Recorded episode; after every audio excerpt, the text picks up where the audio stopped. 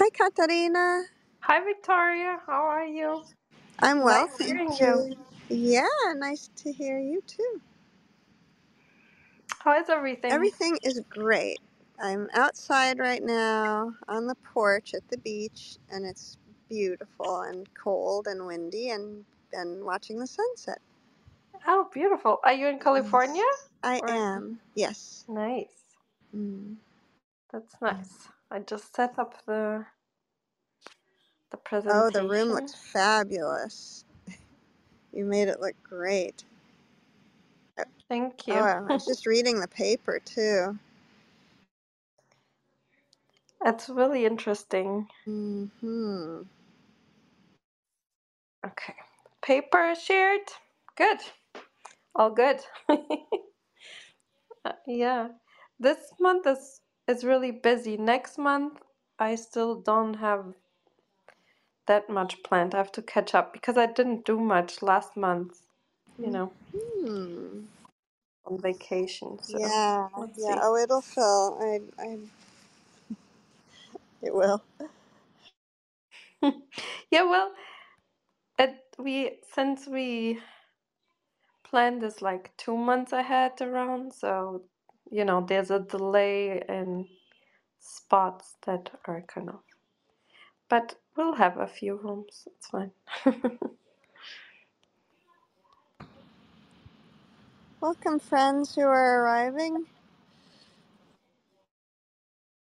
Hey everyone, feel free to join us on the stage to ask questions, participate.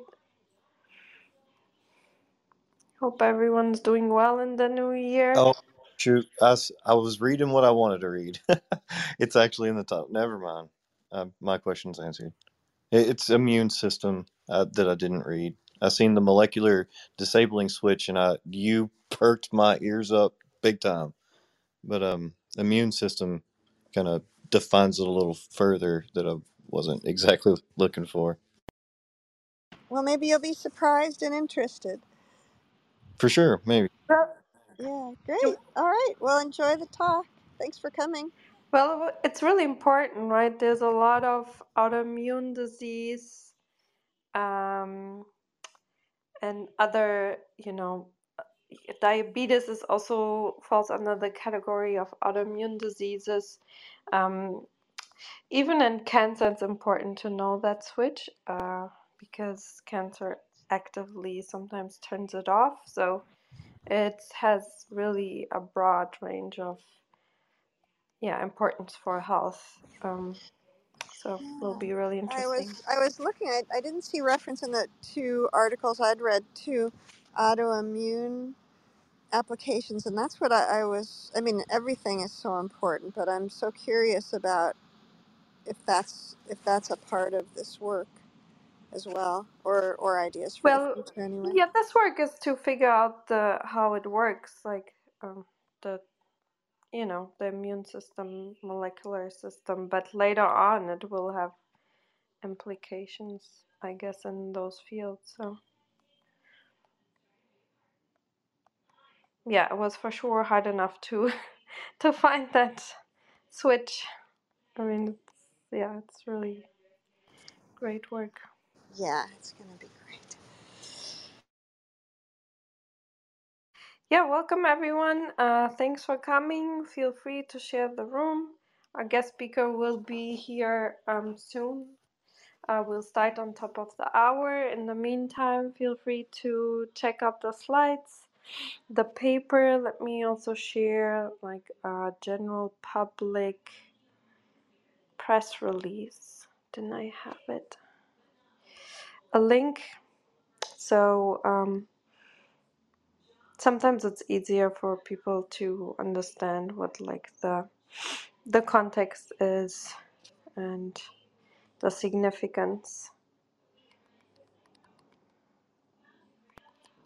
Oh, welcome, Hamish. So happy to see you. Yeah, welcome. Can you hear us? The unmute but like the button to unmute is all the way on the bottom right. There should be a little mic. Yep, Oh, there you yeah. go. Oh, good. Cool. That's all right. Sorry, I didn't realize that button. How are Um, you? Everything good? I'm good. Yeah, I'm good, thanks. Yeah. How's the connection? Sounds all right. Yeah, I can hear you well. Can you hear us well? Yeah, that I can hear fine. Yeah. Yeah. No worries. Yeah. No. No, I'm good, thanks. Um, it's um. Yeah, it's different. It's uh, so it's one p.m. here almost. Yeah, and you have nice weather. No? Yeah. exactly. What's it like? In, uh, where are you? You're in New York. Yeah, but it's a relative for New York. It's a very mild winter so far. No snow. Oh, that's good. Not really. There were there were a few days where it got really cold, where stuff was freezing, but so far not too much, which is Yeah. good. Right. Of course, bad in the bigger picture. I mean, Europe, same thing. My parents live in Germany and Portugal, and yeah, very Yeah. mild in Germany too. Almost no Yeah. snow. Right. Yeah, we had a really long winter. Like our winter's pretty mild, but it was like it seemed to go on for like way longer than normal. And but summer finally came and it's been really good. Like we've had like 30, 35 degrees for like about a week and now it's gone kind of cold again, but that's that's our weather's pretty unpredictable. Yeah, I think in Portugal, the summers are not, at least the north, the summers are not really that warm anymore. Um, like, I don't know. So it's Yeah. been kind of weird, but Yeah, well, definitely. it was to be expected. Not surprising. So I, I realized I, I didn't send you like a um, a bio or anything, but um, sorry about that. Oh, don't worry. late. I'll check. I checked you out. No, I, I just went on the lab website and on LinkedIn, so. Yeah, no worries. Yeah, yeah, no worries. It's probably um, yeah, that's probably what I would creepy. send you. That's all right. No, no worries. Don't worry. I think I did it to you as well, so don't worry. Good. okay. Um, yeah, welcome everyone. Uh, hi, Katie. You want to come up? Um, yeah, uh, welcome everyone. We'll start in a few minutes. Uh, feel free to, in the meantime, check out the paper, and the article, and the presentation. And um, welcome, Katie. Meet Hamish. Hello, how are you? Good, thanks. Your accent sounds familiar. As does yours. Um, welcome. I'm really excited for your presentation. oh, great. Thank you. Yeah. Thanks for having me. How has your uh, start of the year been, uh, Katie? We haven't spoken in a few, like a few weeks, I think. So hope all is well with you. Yeah, everything's good. And how about yourself? Is it feels like too late to say Happy New Year, but Happy New Year since we haven't spoken. Um, but I'm excited for these rooms to be back and chatting with you all and nerding out on science. Yeah, thanks. Happy New Year to you too. And we'll have the Chinese New Year coming up. So it's this weekend, right? If I'm not mistaken. So we can say Happy New Year. Okay. It's always great to wish happy anything at any time, you know? I don't think there's there's too much of that. This is true. This is true. And hi, Yeah. Victoria. Yeah, hello Katie. Happy New Year. Happy New Year. you back. Just like the olden days. I know. I Science people together again. It's good. It's going to be a good room. We're looking forward to this, Hamish. Oh, good. I'm I'm glad. Yeah. Oh, um, yeah. So, uh, would you like me to get started, or are you sort of waiting for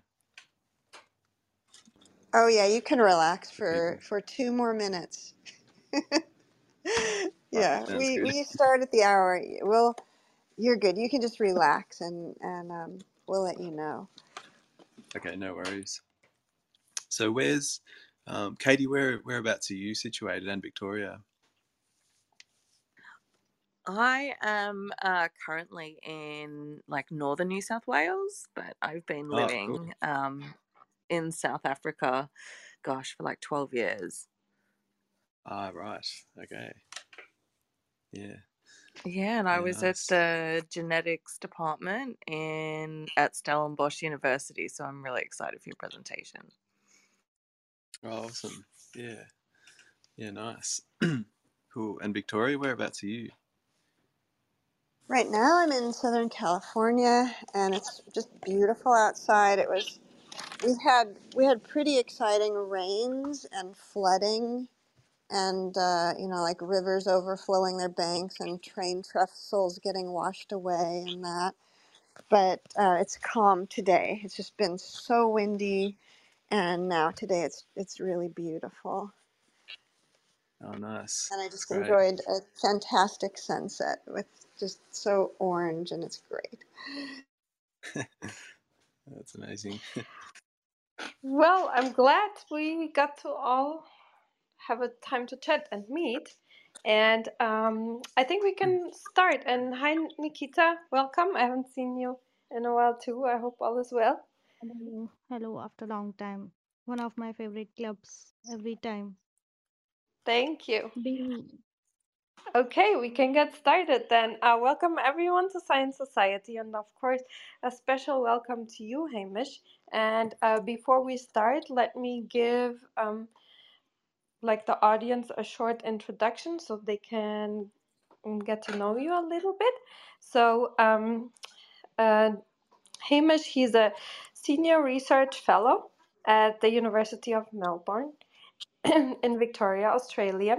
And he uh, went to a Christian college um, and then later did his bachelor with honors in biotechnology at Deakin University and then his PhD at Monash University in parasitology, immunology, vaccine development, biochemistry. And um, he, as I said, is a senior research fellow uh, in the Department of Microbiology and Immunology at the Doherty Institute. And he leads a team in the lab of Professor, uh, I hope I'm saying it right, José Dangush, uh, where he investigates how the immune system detects uh, pathogens uh, by a protein called MR1. And um, he uh, Hamish did um, really um, advances in understanding how MR1 operates on the molecular level, and he has been recognized and supported by several grants and prestigious awards. And it's such a pleasure having you here today. And we usually start off with um, interview that is led by Victoria. So, Victoria, the stage is yours. Thank you. All right, thank you, Thanks. Katarina. And, and Hamish, you see, um, Kat- even though you didn't send the bio, she has her ways. Yes. so, even even my yeah, high school you found somehow. right? Yeah, she has her ways. Well done, Katarina. So now we're even more looking forward to hearing your research. And we'd also like to hear a little bit about you. So if you can if you can share with us maybe where your passion came from and and by that I mean where do you feel that your first inclination towards science or maybe just affinity towards science surfaced in your life even as a child or yeah, sure. Yeah. So um, I I always loved um, just finding out how things worked and all that. I think um, it's probably something common to scientists. Um, and I remember a few memories. Like I was really young, maybe I was like four or five. Um, actually, my family lived in the US for a few years, um, and I was um, there. And I went. I remember going to a museum, and there was like all these, you know, animals, and we were we had these science classes there uh, um, and that was just like really i just loved it every little bit of information and i got a book on evolution and looking at the pictures of all the animals that you know um, were from for so long ago when the animals first left the oceans and things like that. And i've still got that book today. Um, and yeah i think just uh, when i got through school um, i just loved learning about things. And I, I thought i wanted to be a doctor for a long time. So it was always about uh, like a medical doctor because I was, was always interested in how the body worked. But then um, as I got through high school, it was just more actually about biology and um, and so I yeah I, I left um, high school and went to uh, university and just did a basically a straight science degree. Um, that was in, that's how the way it works in Australia. And was sort of majored in biotechnology but it was mostly cell biology and um, biochemistry.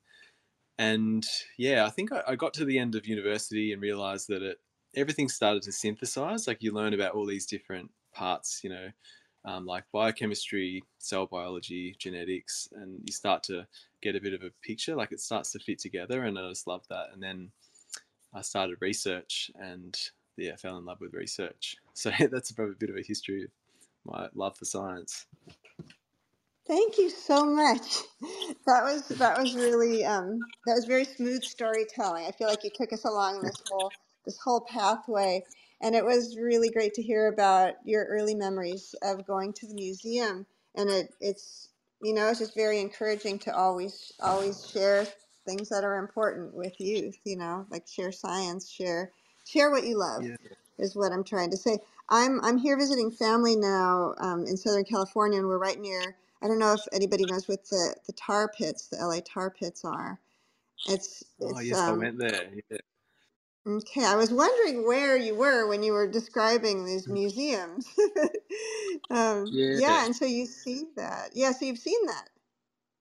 yeah, I did, but I um I went there on a trip recently. Oh, it was like about five years ago. I was in um yeah the US, and I went I went there. Um, that, that's near the big uh, art gallery, isn't it? Um, mm-hmm. Adjacent, completely right there. Yeah that's where I grew yeah, up, and and so to see those, to see the fossils coming out, and to actually be walking, walking, you know, you can reach down and touch the tar that that the the woolly mammoths and the saber-toothed tigers were just they were drowned in there, but you can see it, and mm-hmm. so it's amazing that you can think I'm walking in the same in the footsteps of these creatures, and and it just kind of sticks with you you know like like yours did and and so yeah thank you for for also explaining you know that things synthesized after you built on built on your studies and it's kind of like you had this science vocabulary.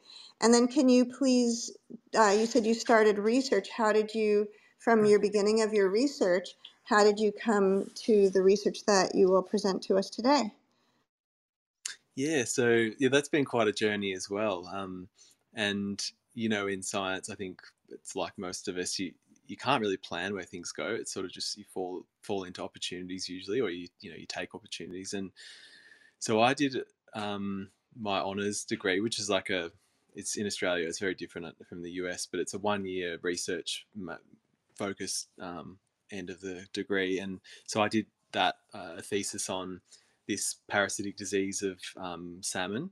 Um, that's when salmon are in aquaculture, when they're farmed, they get they often get stressed and their immune system goes down. They get this disease on their gills. Anyway, I was doing research on that, Ooh. and then yeah, and then, and then I ended up just sort of working on parasites for a number of years. Um, and um, I went to Edinburgh, um, the UK, before I did a PhD and um, and worked on a horse parasite. So I jumped around and and then I did my PhD on schistosomiasis, which is a um, also known as the blood fluke. It's one of the um, you know most prevalent diseases in uh, in the world. Really, like um, it causes chronic illness in people in developing countries, and um, uh, and that's a fascinating parasite. You know, the, the life cycle is just um, crazy. Um, it goes from snails to mammals, and I actually worked on the, the Asian schistosomiasis, um, and that's that's in China. Although it is um, reducing, I think, as um, conditions improve in the rural parts. Um, but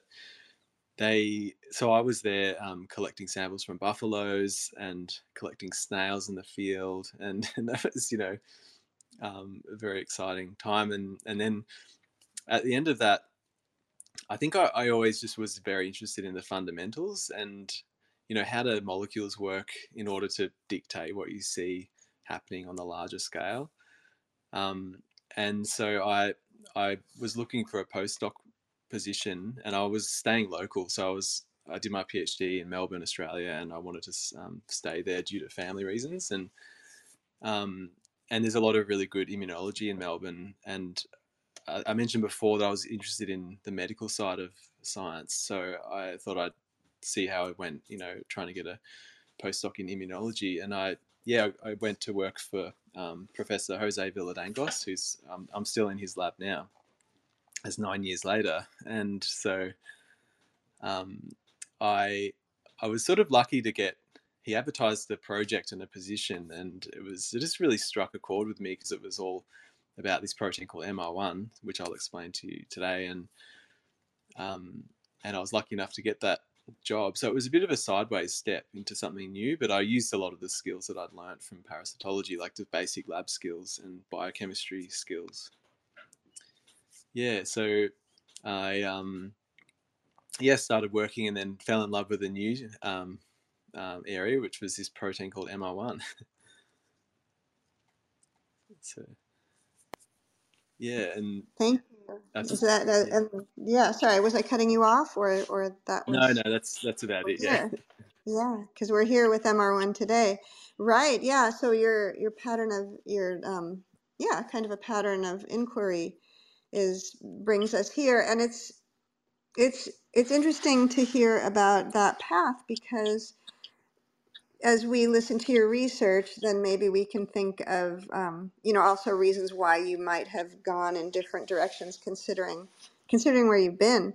So at this point, I will um, pass the mic completely over to you, and you can dive into your discussion, and then know that we are all here at your service um, to help with questions that people may put in the chat or also friends on stage will have for you. And I want to welcome Dr. Shaw.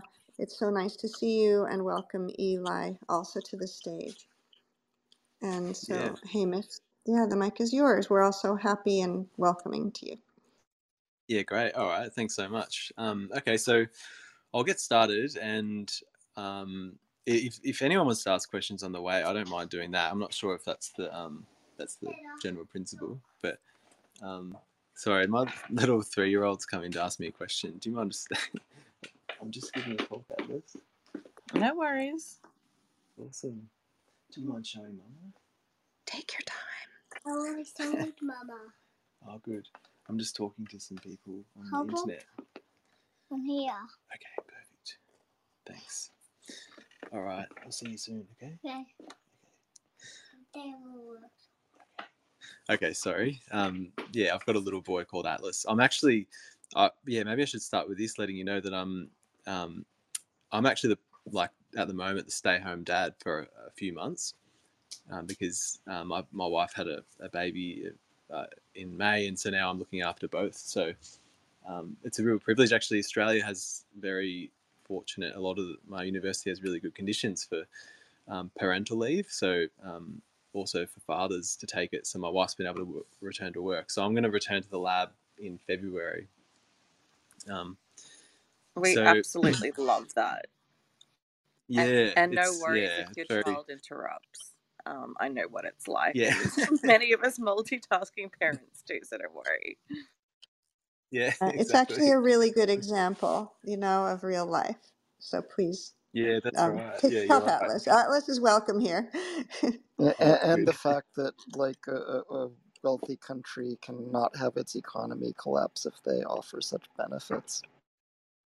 Yes, equal Yeah, paternity leave.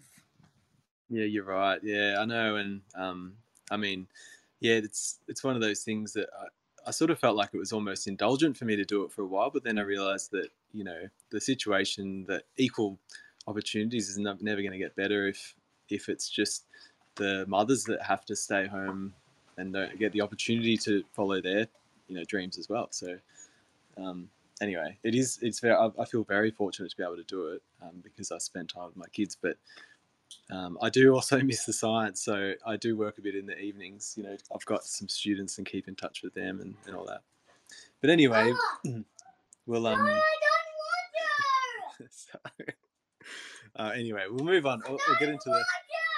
Oh no. I'm, I'm just all right. You, You he's could he's a three also, if you need to press your mute button for a second to have a little privacy, you can do that and come back whenever you can. Thanks. All right, I'm gonna mute for No, no one minute. worries. I'll, I'll be back. Yeah, yeah. All right. Take take care of what you need. We're good. We're happy. We'll talk amongst ourselves. Yeah, hi, it's Katie, and just maybe it's a good opportunity to say to anyone that's listening the audience as well. Um, I know that we've got some new people in the room. Um, please click on the presentation that's at the top, and you can follow along with us as Hamish goes through. Um, Katerina also has put in the chat um, links to the scientific studies as well. Um, if anyone has questions along the way, um, as Hamish said, he's happy to answer them. So you can pop them in the chat or feel free to raise your hand. There'll be time for questions and answers at the end, and um, we'll make sure that we get to you all. Um, but yeah, again, like really love the multitasking life. I'm sure many of you that know me when I'm with my girls too, you can hear them running around in the background, and um, yeah, amazing chat about maternity leave and um, you know working parents life because you know that's what many of us do these days. Yeah, I wanted to also add there was a study in Portugal since they started that um, uh, men can also take parental leave. It um, it uh, improved also the health of the relationship of the parents. Um, that's what showed the study, since you know both know how it is to like participate as equal partners and you know educate like being there for the children and work so apparently it's also good for the parents so anyways hamish is back I'm, back. Thanks. Welcome. Yeah, thanks. Um, I don't want to make it all this about you know about that, but it, it's a very in- inter- interesting and important discussion, isn't it? I mean, but anyway, my three-year-old wanted to hang out with me, which is lovely, but um, he's um, he's gone with his mum now, so all good. Um, okay, so I'll get started, um, and um, and and so essentially, what I, I'm going to talk. I know that you have very diverse um, talk, speakers and audience as well, um, and so um, what what we work on, I'm going to try and um, give you start with you know a broader description, um, but then in order to explain the paper, I'm going to go into you know the nuts and bolts of the mechanics of what's happening in the cell. And so what we what I try and work on is understanding how um, the immune system works from essentially within inside the cell.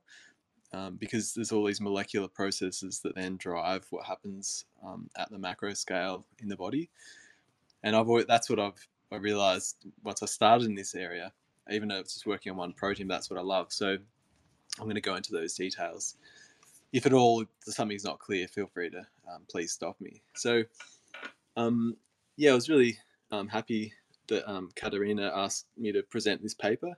So we published this towards the end of last year, um, and um, it was from my first um, PhD student who's finished now, and her name's Hui Jing Lim, and you can see on the first slide there that that's her photo.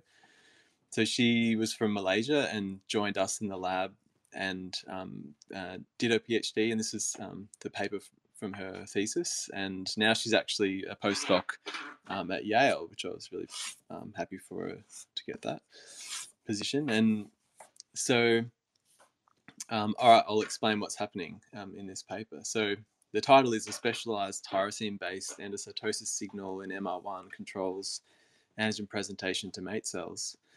Um, and there's the details there. I think you can probably get the paper. But actually, I'll just let you know my email address is there, and I'm happy to chat to anyone if you wanted to contact later. And I'm also on Twitter there. Okay, so broadly, as um, you may know, the immune system um, is very complicated, um, and there's a lot of players involved. And without going into all the details, I've got a diagram of the main sort of cell types that are in the mammalian immune system, but this is even a simplification, really. And so we have like these two halves of the immune system. One is the innate system, uh, and these are cells that respond really quickly to any sort of threat or pathogen that might break the barrier in, and get into your body. Um, and they have um, they're sort of they're termed non-specific because they don't really respond to just one strain. They often respond to a whole class of, of uh, pathogens, such as you know gram positive bacteria. Certain molecules from all of those will um, stimulate those cells.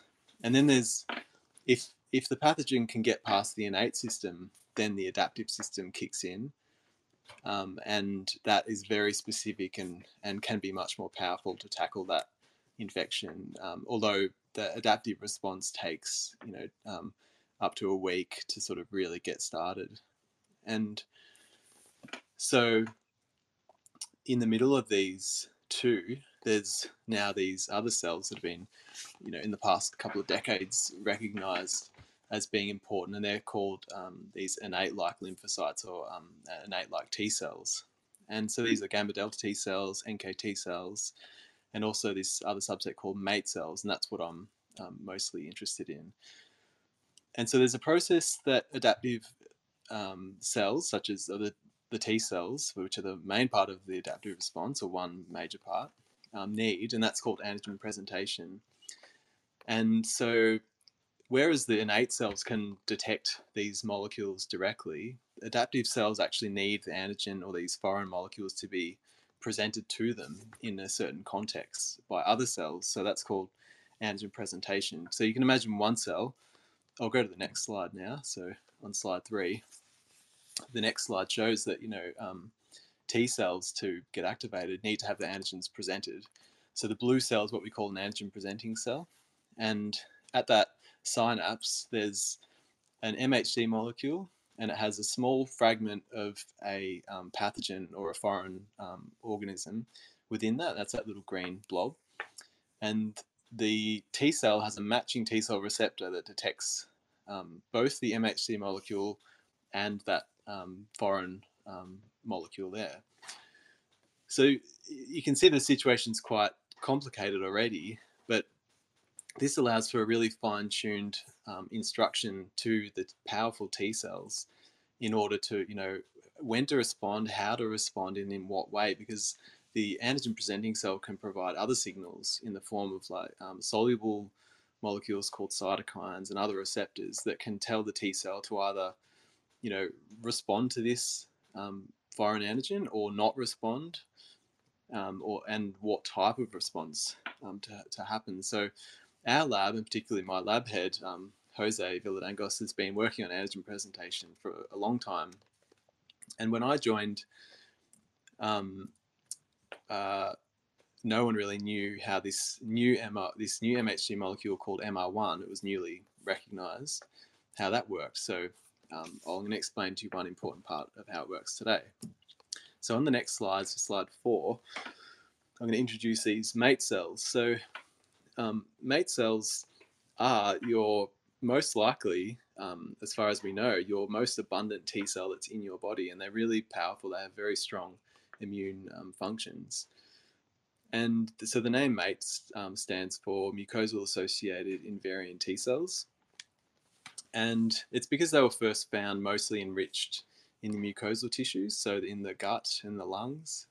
But they've actually since been found that they're pretty much everywhere in your body, even in your brain. Um, and um, they're just they're extremely uh, numerous, and um, so the invariant part refers to them their T cell receptor doesn't really change much, and that's really different to most of the T cells in your body, because you we all have um, potentially billions of types of T cells that can respond to billions of types of um, different antigens. But mate cells are very different in that they um, have the same type of T cell receptor that recognizes the same type of antigen presented by um, the same molecule, MR1.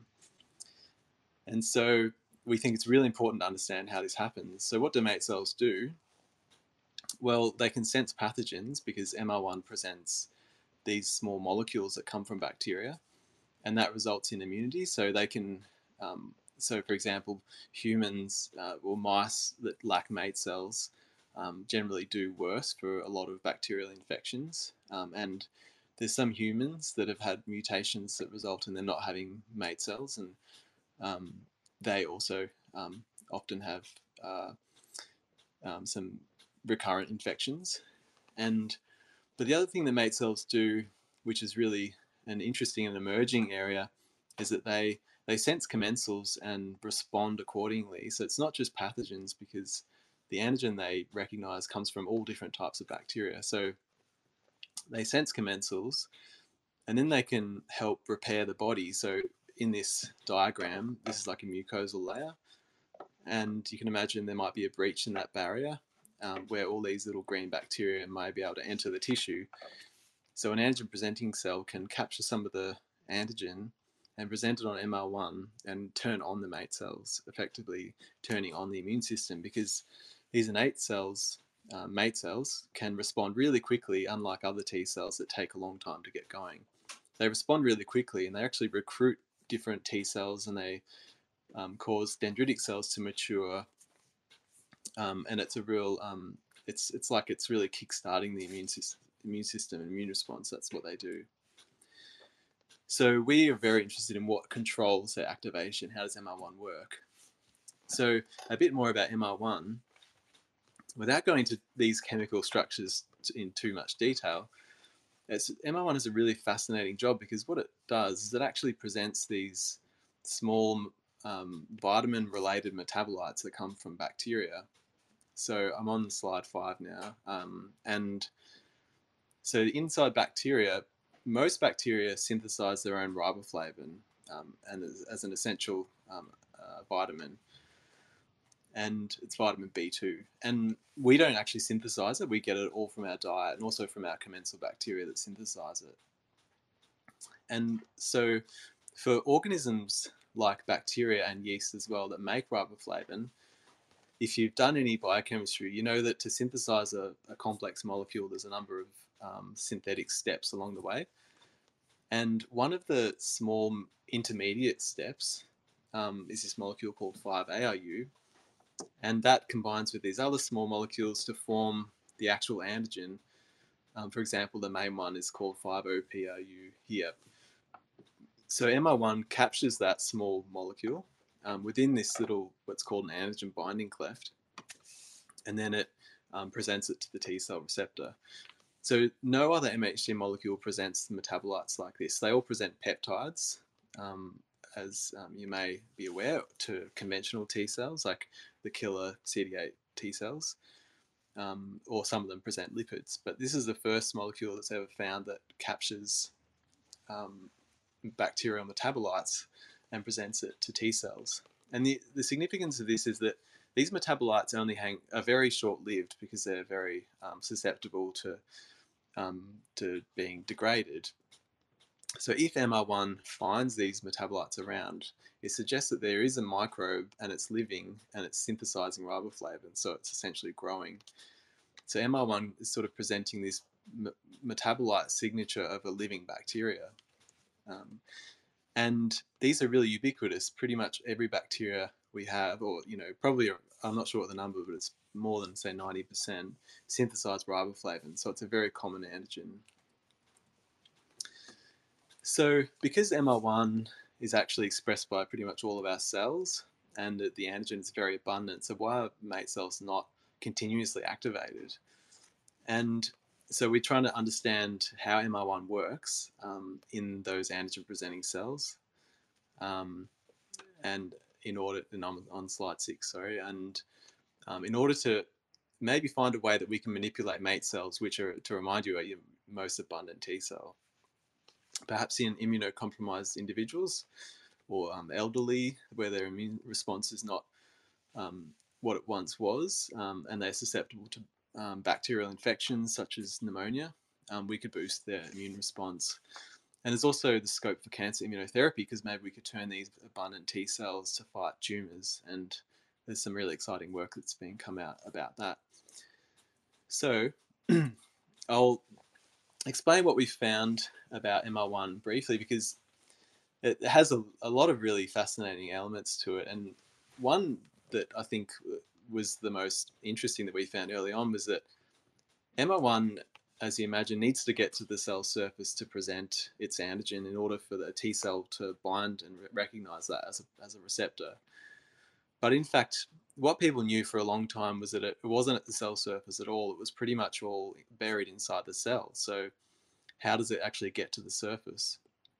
So what we found is that normally in the healthy um, steady state, um, all MR1 is within the cell, so it's sort of um, it's off. It can't signal to the mate cells.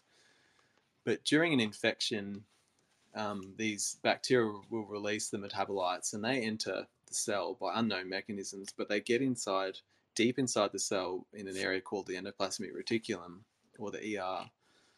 Um, so on slide seven, you can see um, the bottom box shows that these metabolites are getting in, um, maybe from an intracellular bacteria or from outside the cell, and they load onto MR1. And so MR1's sitting there waiting just in case there's a metabolite coming around. Once it does bind, that causes a conformational change, like a change in the structure of MR1, and that rapidly traffics it to the cell surface. so the metabolites turn MR1 on essentially, and MR1 is like an alarm system that signals to the mate cells that there is a um, a microbe living you know, nearby. And so once it's been at the cell surface, it needs to be turned off. And so the next slide, slide eight, um, I'm just highlighting this part of the, the pathway that we realized um, over a few years ago that MR1, once it's at the cell surface, you know, when you expose cells in the top graph on the right, you expose cells to the metabolite 5-OPRU and MR1 goes up. And then if you take away 5-OPRU over the next eight hours, MR1 goes back down. But no one knew how that worked. And that to us was really uh, important because it's the way that you turn off the signal to, to, to stimulate mate cells. And it's not just that it goes inside to hide, but it actually goes inside and gets destroyed. So that's what that um, Western blot shows at the bottom where you've got MR1, which is um, the black blob, and you can see that gradually disappears over time. So we wanted to figure out how that was happening. So this is where Hui Jing uh, Lim's PhD project um, came in. Um, so she found that MR1, we have this assay to be able to measure how fast MR1 is internalized.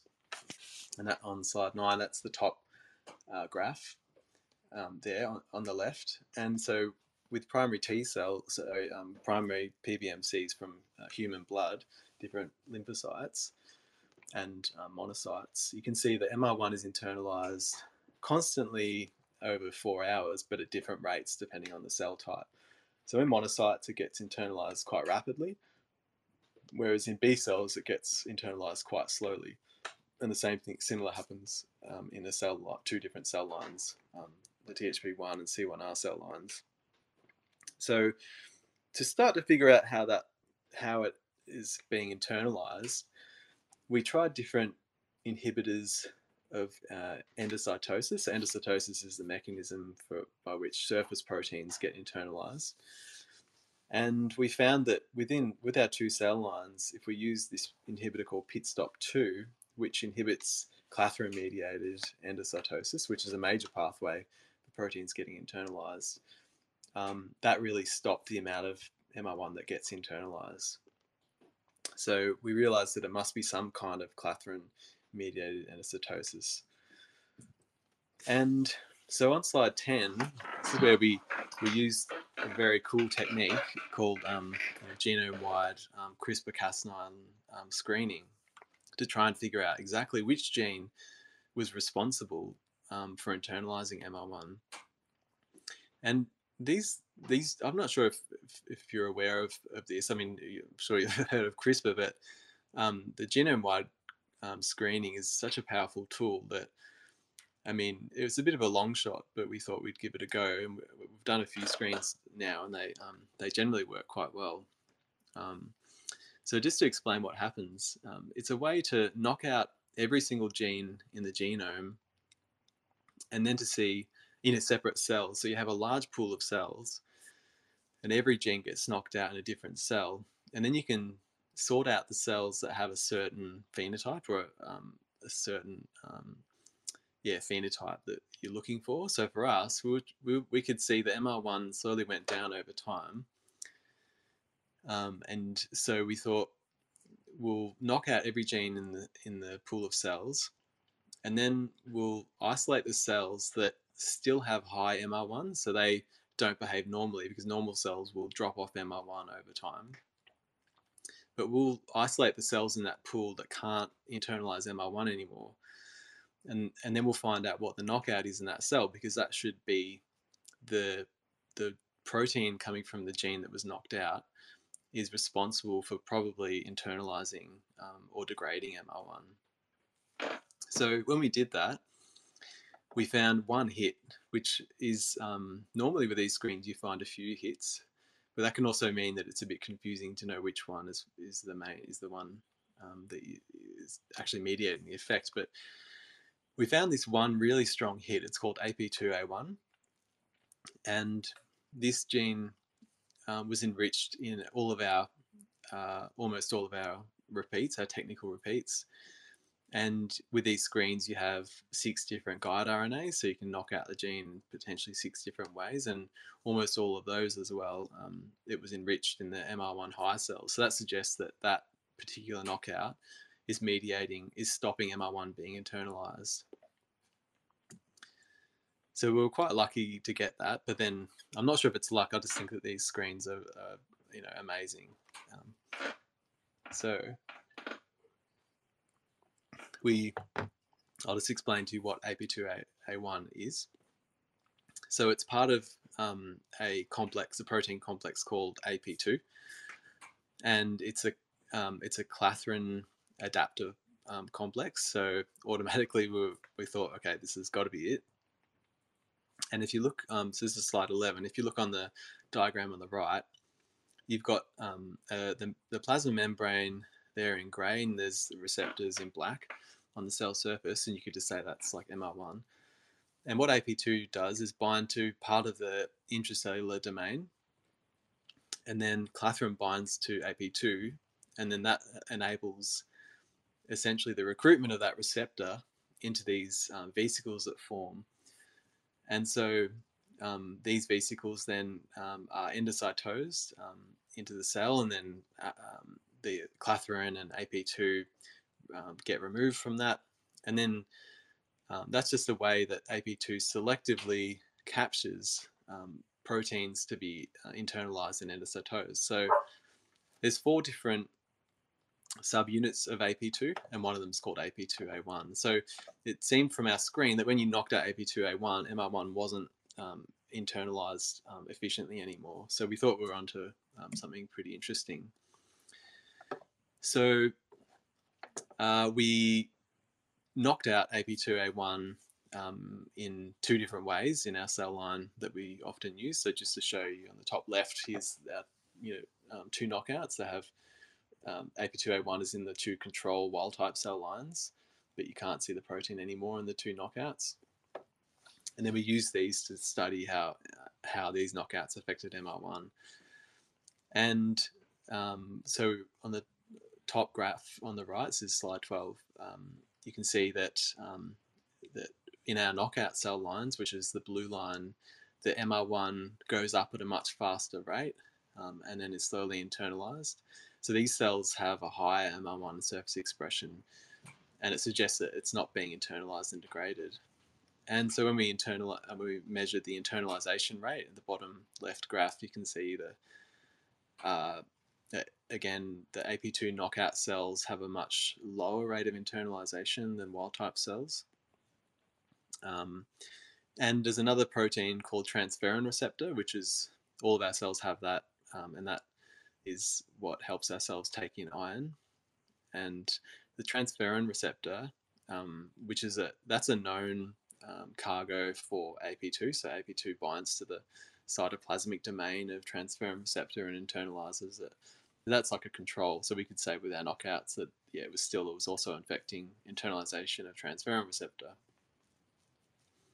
we also found that was quite interesting. There's been a bit of debate in the literature that because um, once MR1 gets internalized, a little bit can be recycled, which means that once it's been pulled inside the cell, it can also be sent back out while other proteins like transferrin receptor get recycled to a really high degree, MR1 there's only a tiny bit that comes back out. Um, and there was always a bit of a debate in the literature, just you know whether that is actually important for MR1 um, signaling to mate cells or not. and I'll get into that a little bit later. Um, however, we found that when you knock out AP2A1, you you also decrease the recycling to like by about 70%. So we wondered if MR1, you know, this suggests that MR1 probably is a cargo that AP2 binds to, and AP2 is there to sort of turn off MR1 signals. So we thought this is, you know, the next um, part of the MR1 story that we'd like to probe. And so it's really well known what type of proteins that AP2 binds to. And the first, on slide 13, the first uh, type of protein that it binds to is proteins that have this motif called a tyrosine based motif, which is the Y um, for tyrosine, XX for any amino acids, and then a phi residue. And I'll get into that um, in the next slide. And there's other types of motifs, um, which is in yellow, that binds to. But MR1 did have something that looked a bit like that tyrosine based motif. So on slide 14, what we did was we looked to see if there was any um, of these tyrosine based motifs. And what we found was that pretty much it was 80% of all mammalians' MR1 sequences have a conserved tyrosine residue. Um, and, and, they also have a conserved proline. But at that third position after the tyrosine, they don't really have what, what would be a canonical phi residue, which is that, um, that Greek phi symbol. Um, because that phi is usually um, one of these five hydrophobic amino acids. So valine, isoleucine, leucine, methionine, phenylalanine. So normally one of these residues would be found in that fire position, but MR1 has this really conserved threonine residue. So we thought that was um, a bit unusual. So, but we considered that it could have um, a tyrosine that's needed to bind to the AP2 protein, um, but it it lacks that that uh, phi residue. So perhaps it's sort of like a non-canonical uh, motif. So we wanted to um, investigate that. So as I said, that the tyrosine-based motif in MR1, while being a little bit unusual, but it was very highly conserved. So look, at, I'm just showing you some interesting animals, uh, as well as our um, standard Australian um, marsupials like the wombat. Um, but it's also conserved in the donkey and the blue whale. So um, just to give you an idea of how conserved it is. And MR1 is, a, is one of the is a very highly conserved protein as well. So we went ahead and made some mutants of these residues in, in that motif to see which one is important for internalization. And um, here's a bit of a schematic. So I'm on slide, slide 16 uh, on a schematic of the MR1 tails. And you can see that um, so we made uh, we we firstly concentrated on the residues around that that motif. So we made a mutant called Y313A. So we converted the tyrosine to an alanine. Um, and then we also converted the tyrosine to a phenylalanine, which is F. And I've shown the side chain structures there. So you can see the phenylalanine is very similar to the um, tyrosine um, motif, but the, the alanine basically, it lacks that aromatic ring. And then we made a series of other mutants, including cutting off the tail completely. And the very last mutant we, we made was to add a GFP protein onto the end. Because we already had that, we actually used that um, to image MR1 by microscopy. So just looking at MR1 internalization and the graph on the top right, there was only really one, uh, aside from GFP, it was that uh, Y313A mutant so when we made that mutant, it significantly decreased the amount of MR1 that was internalized. So it suggests that that's really important for interacting with AP2, and we we hypothesized that's probably the case anyway. Um, and so also at the very end of the graph, when we add the GFP, that seems to interfere as well, and that's probably blocking the proteins from binding to the MR1 tail. So just to show you on the bottom, if, um, if you remember earlier, I showed that when we knocked out AP2A1, that reduced the internalization of MR1. And on the right, you see a very similar thing when we just make that single mutation in MR1. So we convert that tyrosine to an alanine. so it seems like MR1 has a very conserved tyrosine. It's essential for internalization, and that's probably dependent on binding to AP2. So we tried many different ways to see if um, MR1 and AP2 actually interact. Um, and if you work at all in cell biology or biochemistry, you know this is something very standard, and reviewers will always ask for it. if you suggest that two proteins interact, then um, they want to see it. So it turns out it's very hard to do because MR, uh, AP2 interaction with other proteins is a very quick and like transient um, process. Um, but we ended up um, using a method called, which is a microscopy method. So I'm on slide 17 now, sorry. Um, and this is called the proximity ligation assay. And so uh, what the way this works is that when two proteins, if you look at the little diagram, the cartoon in the top left, if MR1 and AP2 proteins are very close proximity um, in within the cell, then the two antibodies against each of those proteins will be very close together. And then you get the proximity ligation assay spot, which is a spot of fluorescence occurring. So if you look at the black or dark microscopy images, at the top row, each of those little white spots inside is a point of interaction between the two proteins. And so we tried different conditions, and when we used um, HeLa cells that overexpressed MR1, um, we didn't see many spots, but only we saw more spots when we added the fluorescent, sorry, when we added the MR1 ligand, which is in the very last um, column of both the graph and the microscopy images. So I realized I didn't really um, mark that very well. And so we it suggested that MR1 and the AP2 were interacting just when the cells were exposed to the ligand, sorry, the, the metabolite. and we used PLA with two different types of antibodies at different subunits of AP2, and it, the same thing happened.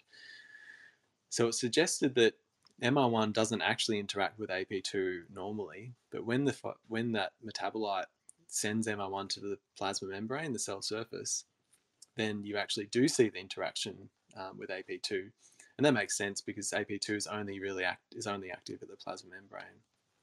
That seemed to suggest to us that it is interacting. Um, and uh, we then were able to show that when you mutate that tyrosine, um, the amounts of PLA spots uh, also reduces significantly. Um, so the, that's looking at the grey compared to the, the purple dots there. So again, that suggests that um, even though in that tyrosine mutant there's there's actually more MR1 present in the plasma membrane, but when you don't have that tyrosine, um, you don't get the interaction with, P, with the um, AP2 complex. So we are really able to show that MR1 um, interacts with AP2 and it's very dependent on having that, that one tiny amino acid, that um, tyrosine. Okay, so um, we found, uh, uh um, maybe I won't go into this too much detail, but we found that MR1, uh, that cells that lack AP2 um, have not only do they have more MR1 surface expression, but they present antigen for a longer time um, using um, these chemically modified MR1 metabolites. And so on slide 20, um, we, uh, we, we found that, yeah, the same thing occurred when we used cells that were the antigen presenting cell in blue and we could stimulate this mate cell, it's like a mate cell line, uh, and um, when we knocked out AP2A1, those cells sort of had unregulated um, stimulation. So for a longer time, when they were just exposed to the metabolite antigen for a short time, they would continue to present MR1 antigen to stimulate the T cells. So this suggests that having AP2 you know, in the cell is important in order to turn off the um, stimulation of that really abundant T cell. And so I, I alluded to the point earlier on that that um, some labs had considered that the recycling of MR1. So I've highlighted so on slide 21. I've highlighted in red here part of the um, the schematic where MR1 is at the cell surface can be internalized, but then it can be pushed back outside. So that's called recycling. And some labs think that that's important because it could be internalized to a part of the cell where some bacteria might be living. And so, and that does make a lot of sense because the bacteria are going to make the antigen, so maybe MR1 can head there capture some antigen then return to the cell surface. But no one really knew whether was that really important for MR1 presenting or not, because we'd previously found that most of the antigens um, bind to MR1 when it's inside the endoplasmic reticulum. So, but the the very difficult aspects to separate because usually when you affect one thing in the cell, you affect everything else as well. So this is one of the caveats of doing sort of cell biology assays. so, but we found this was actually the unique um, opportunity because when we knocked out AP2A1, the recycling of MR1 was reduced by around 70%. So even though MR1 was still able to load antigen ER and head to the surface and present, um, those molecules weren't really recycling very efficiently. And we think this is because MR1, sorry, AP2 isn't there to send it to the right um, location. So with this model in mind, we thought, well, now we can actually test is recycling important or not. So what we did is we infected our antigen presenting cell with three different types of intracellular bacteria. And so we used Salmonella, um, Shigella, and Burkholderia. Um, so this is on slide 22. And this graph shows the amount of activation that we saw in those mate cells. And on the and we so we used wild type cells, which is the white bar, the controls. Um, the AP2A1 knockouts in blue and the MR1 knockouts in red. So basically, the MR1 knockouts don't really stimulate the mate cells; those cells don't get stimulated. Um, whereas controls and the AP2A1 knockouts were equal at their ability to stimulate mate cells. So this really strongly suggested that if cells can't recycle MR1, it didn't really matter for being able to present the intracellular antigen. Um, so it meant that recycling was probably dispensable. It's not important for being able to stimulate mate cells. That's a bit of an aside. It doesn't really explain a lot about um, that. You know, it, it's more just an uh, interesting part of MR1 and sort of settled a, a dispute for a long time in my mind, anyway. All right, so um, sort of getting towards the end um, we um, we wanted to figure out why does MR1 in its motif have this um, this threonine in the position that other proteins have a valine, sorry, yeah, often a valine or this um, phi residue. Because threonine is not hydrophobic at all, but the valine and all these other phi residues are these hydrophobic residues. So what we decided to do was to simply mutate that threonine to become a valine and then see what happened. And we also um, did a, a similar um, mutation. Well, we we swapped the tail of another MHC protein called CD1D that has a canonical uh, motif, um, and then we all, we just swap that tail onto MR1 to see what happened as well. Um, but essentially, they both have the valine in the position that you would say an AP2 protein is recognized by. So on slide 24, um, we can sort of just go through this data pretty quickly, but in A, when we made these two mutations, you can see that MR1 is now increased, is internalized much more rapidly. And um, it's also recycled much faster. So this is really opposite to what we saw when we mutated the tyrosine. When we when we mutated the tyrosine, MR1 was internalized and recycled much lower. But now when we um, make the motif look like a canonical AP2 um, sequence, now the internalization and recycling is, is gone up really high.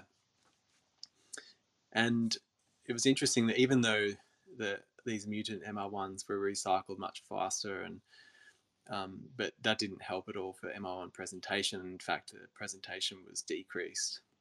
But this is also the opposite to what we saw with the tyrosine mutant.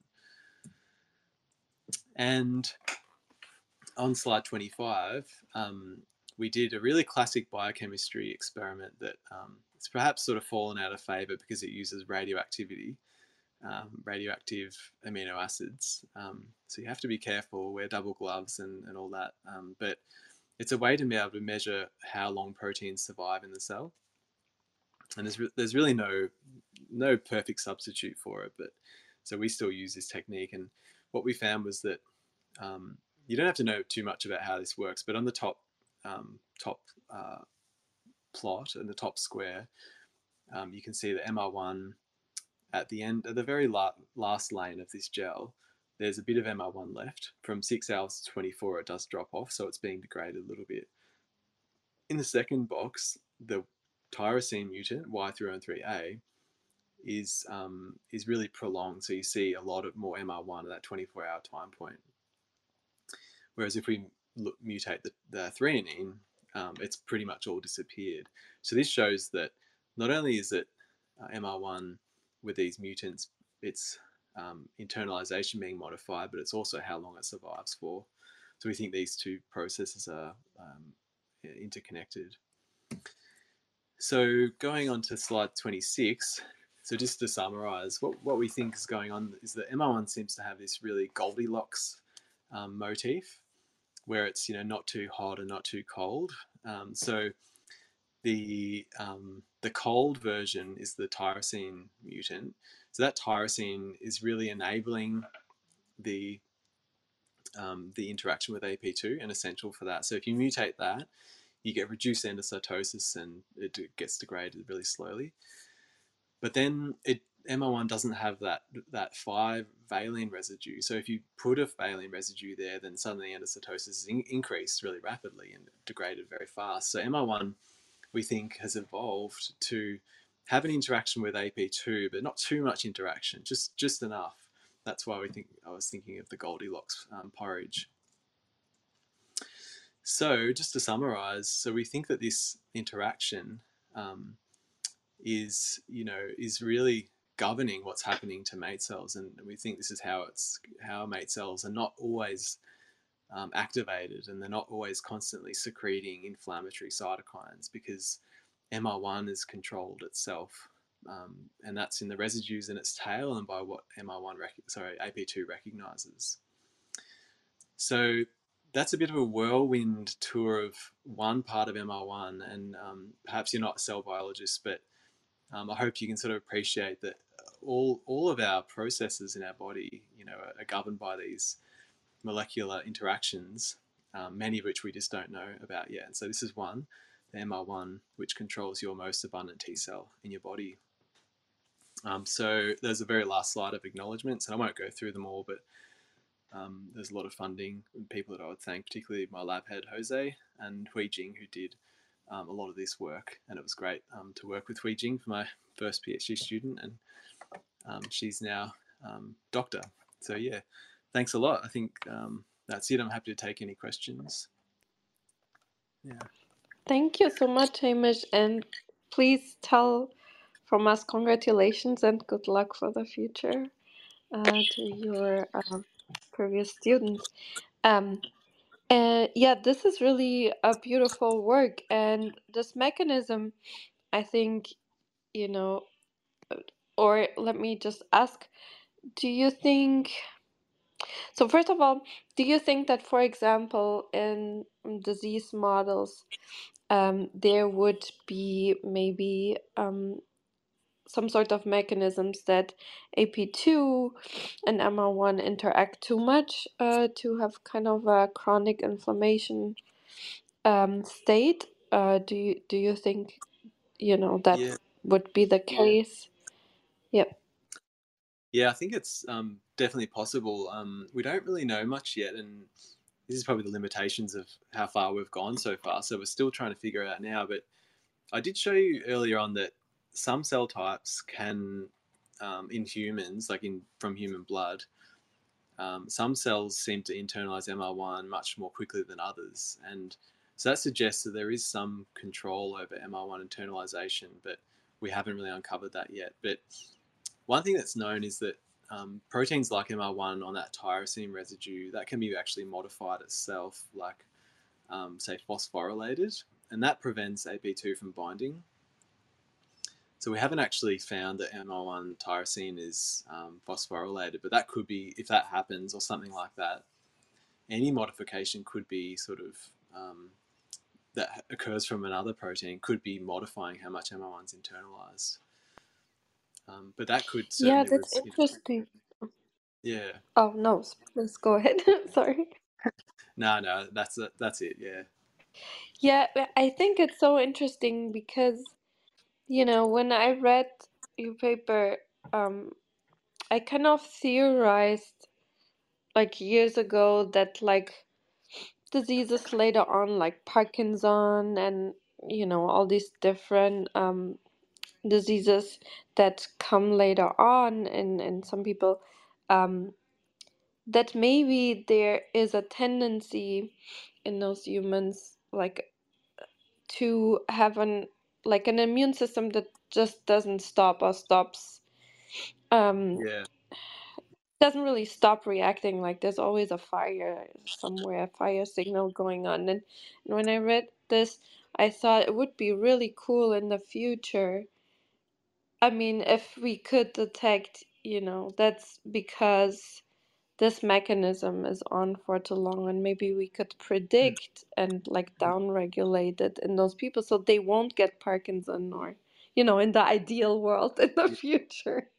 Your discovery yeah, would lead to okay we can predict this so let's give them something that this yeah, mechanism is not all on all the time and they won't get I don't know diabetes and and, and stuff like that yeah. Exactly. I, I think you're right, and I mean, I'm not sure whether this this is involved, but there has been mi1 is really conserved between in within the human population and even be, between mammals, but there is some mutations in mi1 itself too, and um, I haven't looked yet to see whether there's any that are in the tail in this region that I was talking about, but that could also define, you know, overreaction of mate cells or underreaction. Um, but it, I think it's just important to know these processes because, you know, how would we interpret, say, gene um, um, mutations without understanding how the mechanics work? Yeah, thank you. And I'll pass the mic on to the next person. Um, so in PTR order on my screen is um, I think Katie, Eli, Dr. Shah, Denise, Les. Just go ahead and and mic and thank you. Yeah, thank you so much, Hamish, for your wonderful research. And I have two questions. Uh, my first question is about the using of the MR1 uh, for the CAR T cell. And uh, as you know that uh, we are using for the monoclonal therapy and the cancer treatment for the CAR T. And another question that raised up after your presentation, because you mentioned about the uh, different ligand related with the MR1, which it can be included folic acid and B12 relevancy. My question is, did you find any relationship between eosinophil and condition related with the eosinophil and um, MR1? Uh, this is two questions, and also about the APC. Uh, do you think that the previous exposure to the viruses can be related with the expression of the MR1 or not? Thank you. Yeah, thanks for the questions. Yeah, so um, the first question about like the CAR T cell, um, I'm not really um, up to date on, on this. I know that there is people working on actually um, like CAR mate cells. Um, so, um, but I'm, I'm, I, I believe that's just because the, the good thing is that mate cells are conserved between humans and um, they can be transferred that way and expanded. Um, was there something specific about that that you had in mind? Um, Yes, there is a, there is some research out there about the CAR T cell uh, targeting mesothelia, and uh, also they are using because we are when we are talking about the T cells, specifically, no matter is a mucus related or not, they can have a use in a cell therapy. yeah, yeah, that's right. Yeah, so I'm not sure how MR1 um, uh, fits into it as, as, well because one of the things that MR1 is generally not at the cell surface um, to react. Um, but um, yeah, look, I, I'm, I'm not sure if, if, how far people have got with mate CAR cells, um, CAR mates, but I know um, that that's. You mean yeah, non-canonical signaling? You are mostly focusing on the canonical or non-canonical signaling? For oh, for MR1. Yes. Um, Yeah, with essentially just understanding, I guess, how MR1 um, how MR1 signals to the mate cells. But by you know, I guess for therapeutics, we were sort of thinking that by understanding how it works and how it gets turned off, we might be able to interrupt that with say small molecules that block this interaction and and then cause the T cell to become activated even more. Yeah. Um, and so you're asking about eosinophils as well. Um, Yes, because I you talk about the B2, and I was wondering about the folic acid ligand related to MR1 and how they are related, or you think they might be related based upon the cytokines activation or not. yeah right. So I mean I know we haven't we think that eosinophils don't express MR1 at all, which is um, that's in mice anyway. That's a little bit um, um, but the ligands themselves, um, there's there's some data coming out that MR1 can present these small MR1 uh, these antigens from various different metabolite um, and metabolic pathways, but the main ones come from bacteria. Um, but we have I haven't found any data yet that's um, about like eosinophils being involved specifically or any pathways from eosinophils, but it's a really unknown area because it was only discovered like 10 years ago that MR1 binds metabolites at all. So there's a lot, there's several labs around the world, um, and even there's a biotech company now looking at MR1 presenting antigens from um, tumor cells. Um, but there's just yeah a lot unknown. So any of the other innate like T cells could have their own type of metabolite pathways that enhance MR1 as well. Like, but we just don't know that yet. That's an interesting yeah question. So you, another question you asked about the antigen presenting cells and viral exposure and how that might impact MR1. Yes, Um, because is that was that specifically about the APC, and you mentioned about bacteria.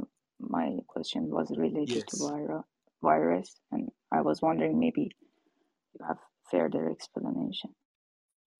yeah I think yeah I think that's really interesting because um, one of the things early on was that they uh, going back in the history, but they didn't know the early scientists didn't know what MR1 was presenting, um, and, but they quickly realized that mate cells were never activated from a virus infection, it, but they were only activated from bacterial infection. So, um, and then later on, they figured out that it was um, some some of my colleagues actually figured out that it was these metabolites that only come from bacteria, so not from viruses. But I think what you're asking is really interesting because, um, you know, obviously people that have a viral infection, they often get secondary infections later on, and they can be bacterial. So we've wondered ourselves whether MR1 is um, after a viral infection, there's some you know immune training going on, or within the APCs that's pre- preventing MR1 from um, functioning properly. And yeah, we, we have actually found uh, various inflammatory conditions in mice actually do decrease the MR1 presentation ability of these APCs, antigen presenting cells. I haven't actually looked at viral infections yet, though. That's um, something we're interested to do. I guess this is what we're doing now. We're looking um, more at the in vivo role of MR1 antigen presentation and, and also what affects that. So, yeah, this is exactly what we're looking at. But I'll have to do the viral infection and get back to you. Yeah, you mentioned exactly whatever I, I mean, and thank you so much for your answer. And I pass the mic to the next person. No worries. Thanks. Thanks. Yeah, Katie, Eli, Denise, Les, please go ahead, ask your question. Hi, Amish. That was a great presentation. I really appreciate the detail. Um, I had three questions. One, because I've never done this, how exactly is GFP, green, green fluorescent protein, added to um, a sample? I get that it starts with a vial, but then what? Yeah, yeah, that's a good question. So, um, what we do is we actually um, do some like cloning, like molecular cloning, where you you sort of you know make up a chimeric gene, gene sequence of so you have MR1. Normally, at the end of the MR1 gene, there's a stop codon, so it means that the protein uh, finishes. But what you can do is um, kind of cut and paste and put the GFP sequence directly after. So you take off the stop codon and the gene, and you have um, the, the, sequence for the green fluorescent protein. Yeah, and then um, that means that uh, in those cells, so then you um, ask that you get those cells to express that gene, and they'll make MR1 and, and just continue making GFP, and then it you know sort of miraculously folds in the, correctly in the cell, and so you have the MR1 protein in the membrane with the GFP um, hanging off the end.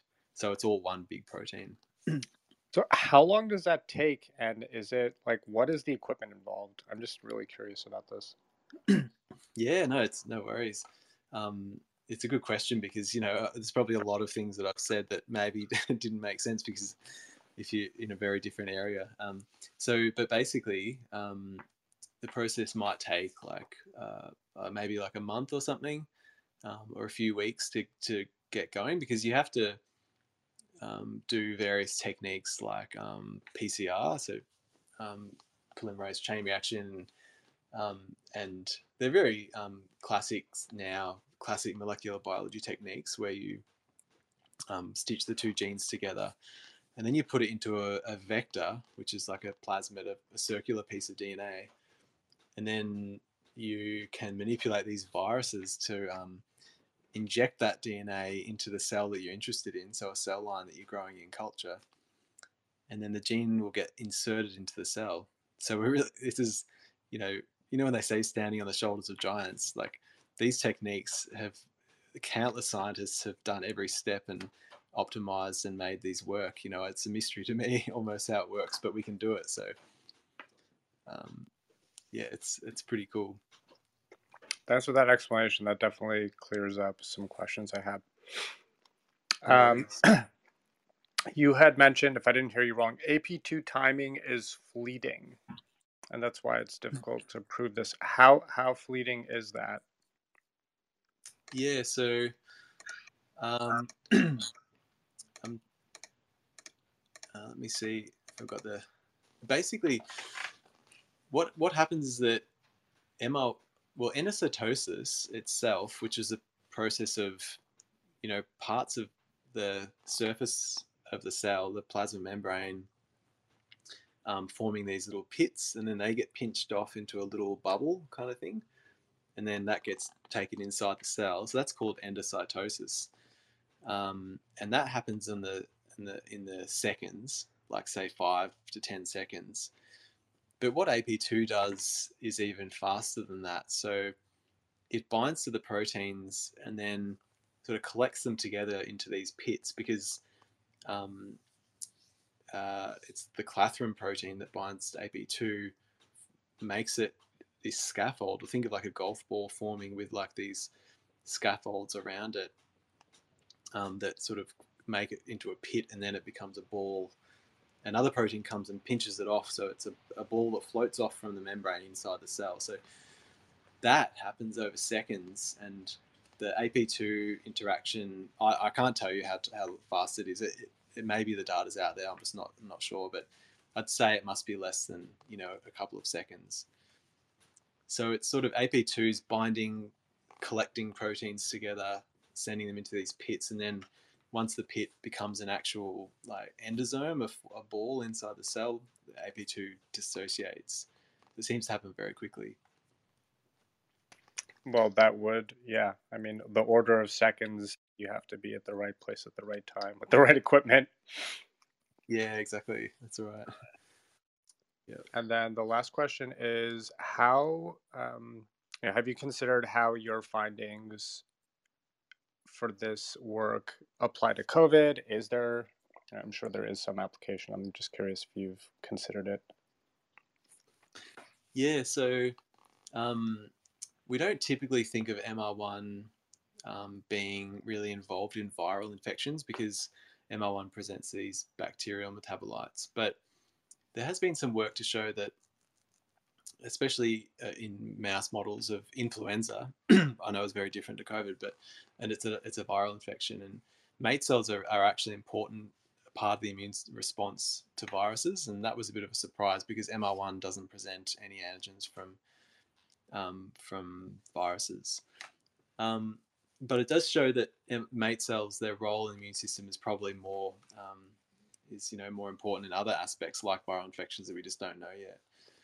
But the mate cells are so abundant that you can't really ignore them. So there's been resi- uh, data to show that you know um, mate cells are almost like a canary in the in the mining tunnels where you know as soon as something starts to go wrong with the canary, you know there's a problem.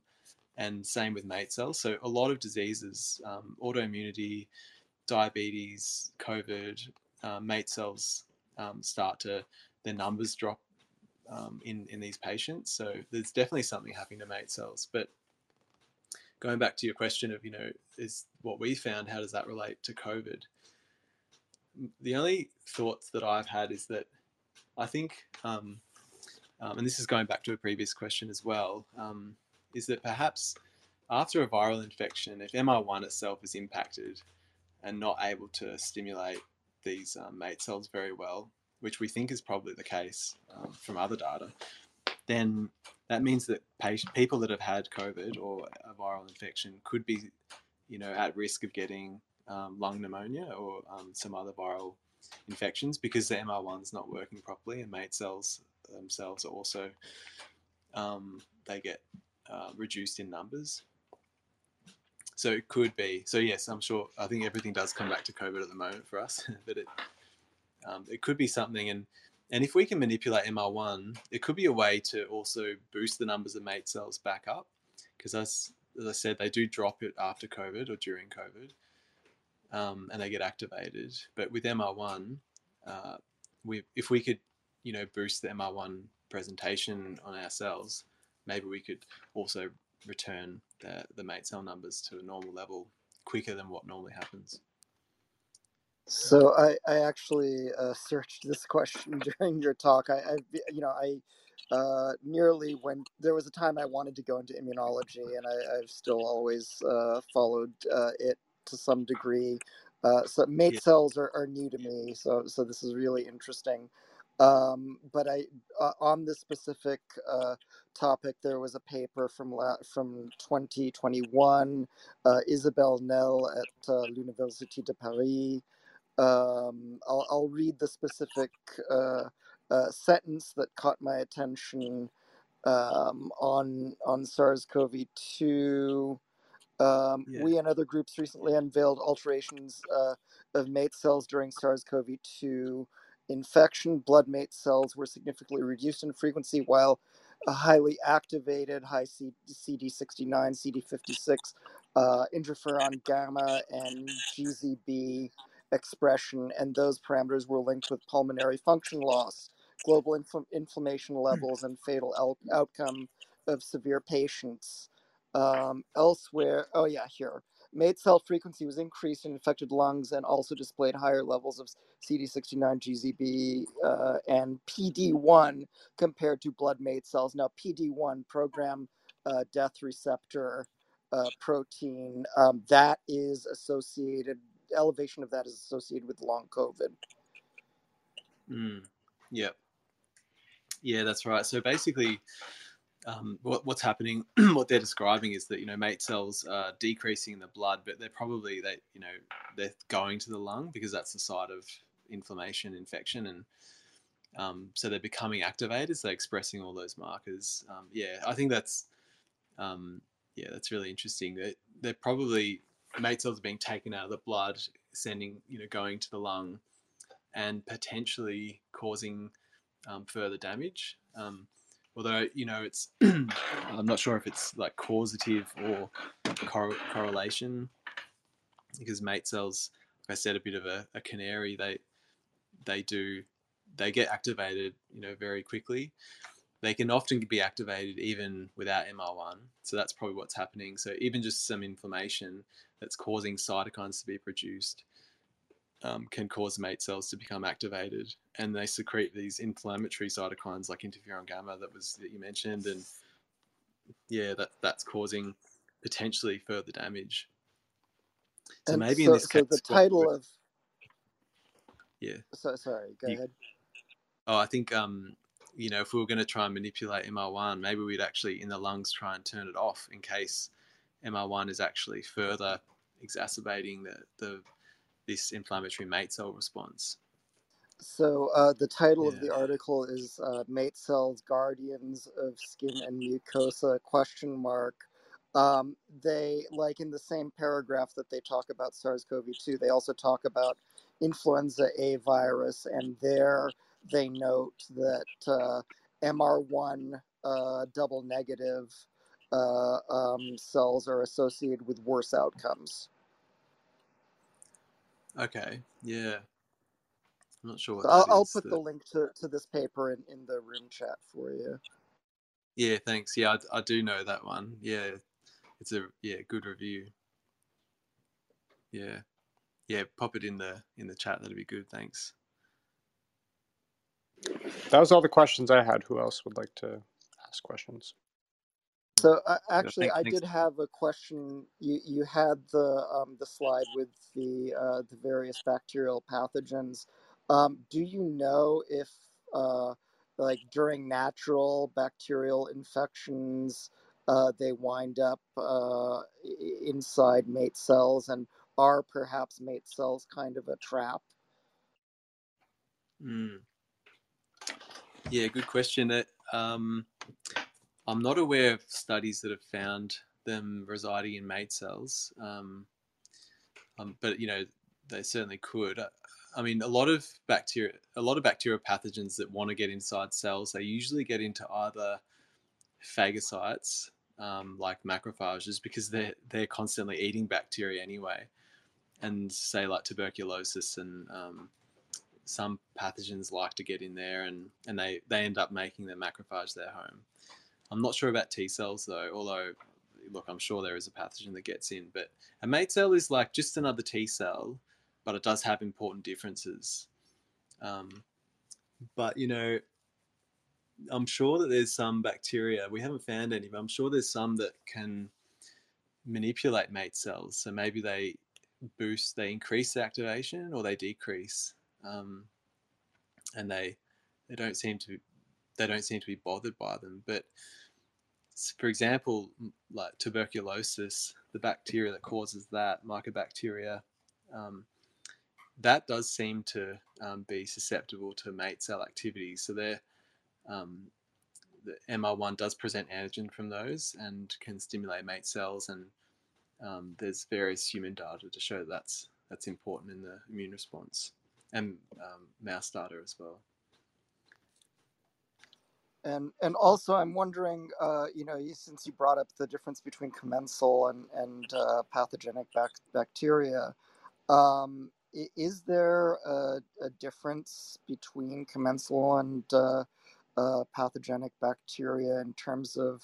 Uh, I'm I'm thinking of like the the the soil microbiome where where uh, desirable uh, organisms get stuff from plants in exchange for the things they do for plants and uh, perhaps whether they are Mm. getting the B vitamins so that they don't uh, metabolism meta- metabolize uh, them on their own and uh, maybe that's that's a way that that uh, uh, they don't induce uh, a response because they uh, have less of the metabolites.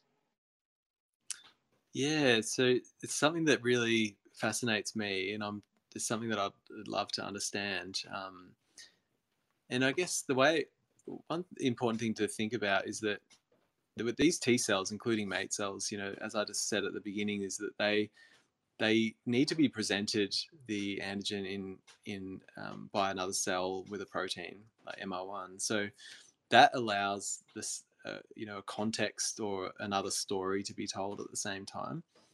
So it has this really good layer of regulation. So why that's important is because um, some labs, um, and I'm thinking um, there's uh, Yasmine Belkaid at her lab. I know that she's shown a lot that the microbiota can influence immune cells, um, and but it's not what people normally think of in immunity during inflammation. It's like in the absence of inflammation. So antigen presentation can uh, can occur, and it does certain things um, uh, to the immune response and, and the tissues that isn't really a bad thing. So, for example, um, what I think is important is that you know commensal bacteria. I don't think it's a bad thing that they have these antigens because if there's no inflammation in that tissue, say on the skin, then what happens is the MR1 probably presents their antigens, but there's no other inflammatory cytokines or signals going on. So the MAIT cells probably just say, okay, I'm detecting some MR1 here. Um, I'm just going to proliferate a little bit. I'm just going to sit in these tissues just in case something happens in the future. So I don't think there's really probably a difference, as far as I know, between commensals and pathogenic bacteria um, in their antigens they produce, um, like like the MR1 antigens, the metabolites. It's just the context that happens. So probably things like um, a lot of tissue damage, or maybe excessive amounts of the antigen because pathogenic bacteria are trying to multiply much more rapidly. Um, maybe these signals suddenly swing from a sort of normal, healthy antigen presentation, MAIT cell activation response to something that now cells are thinking, okay, this is actually starting to look bad. Now we'll start to um, start to not just proliferate, but we're actually going to start secreting cytokines and kickstart the immune response. Does that sort of answer your question? Uh, yeah, very much so. Thanks. Yeah, no worries. I think it's a. This is what I really find fascinating. You know, we don't know yet, but there's all these other clues from other fields of science sort of suggesting that it's all about the context from which the antigens are presented.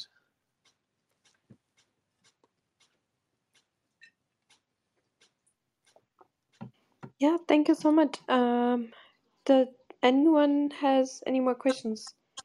Um, I think Les he left. Um, but um, let me check the chat so far. Um, so far, I think in the chat, please uh, raise your hand if you have any more questions. And uh, yeah, if you have follow up questions, anyone, please go ahead. Um, so, what is the next step um, you're doing in the lab now, um, or will do when you go back? What are you planning to do um, next in this? Yeah, yeah. So um, we're looking a little bit further. I've sort of got two main um, areas that um, we're pursuing in our team. So one is continuing this sort of cell biology because um, we think there's more to the story of the degradation of MR1, like how it once it's internalized, um, there seems we know that it's degraded and, and how that's happening. Is, is that specific or not? Um, and also um, MR1, the, the antigens for MR1 get inside the cell somehow, and we don't really know. That's not well described. So we're, we're trying to figure that out now. The pathway that these antigens, metabolites, get imported into cells uh, in order to send them onto MR1. That's a that's actually a very unusual process. Um, the MR1 is deep inside the cell, but it's actually sensing something from outside the cell, and so we don't know that how, how that happens. Um, and so that's something we're pursuing as well. Um, however, the other part that I'm looking at is it's a very basic question, but you know, which cells actually express the most MR1 in the body, and is there some cells that are specialized in presenting and um, making MR1 and presenting it? So we're looking at that in in mouse models at the moment, and um, and you know what do some previous infections do to uh, MR1? Does that prevent um, MR1 presentation or not? And we have found that if mice that have had a bacterial infection, um, at least we've looked at now up to nine days after that, and their MR1 expression in the main cells that express it is turned off almost completely. And that was really unexpected because we thought that, you know, during an infection, maybe MR1 would be turned up, you know, because it has a very low expression anyway. So, um, but it seems like after an infection, MR1 is turned off completely, and we're not sure when it recovers yet. So that's what we're looking at.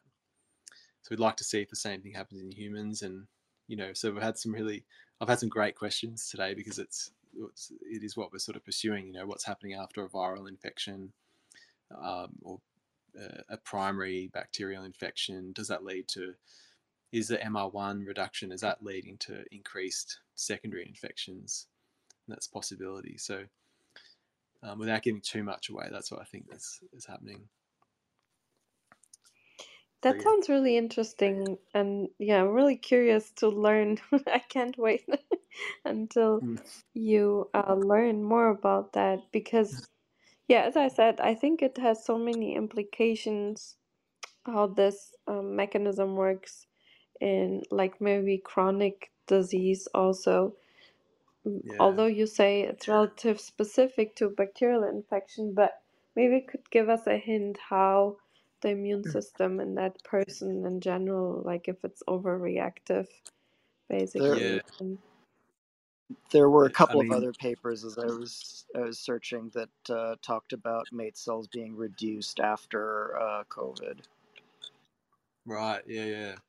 And that's just probably the blood because that's um, it's the blood's obviously easier to get from humans, you know, relatively. Um, it's not very invasive. So that's the thing. Like I was saying, it's like a canary because the MAIT cells always seem to go down. Every single disease, they seem to go down in the blood, but whether they increase somewhere else is um, often not known. But yeah, like you said before, they do increase in the lung during COVID. Yeah. That's always an interesting question, right? I mean, there there was X quantity, now there's Y quantity. Where'd the rest go? Yeah, exactly. And surprisingly, it's not that easy to say if they've died or um, proliferated or just gone somewhere else um, Well, in the, humans, at least. the the fact that they're expressing PD one suggests that uh, apoptosis would be something to look for. Yeah, that's true. Yeah, yeah, that's true. Yeah, it suggests they're exhausted and maybe, yeah, maybe about to die. Yeah.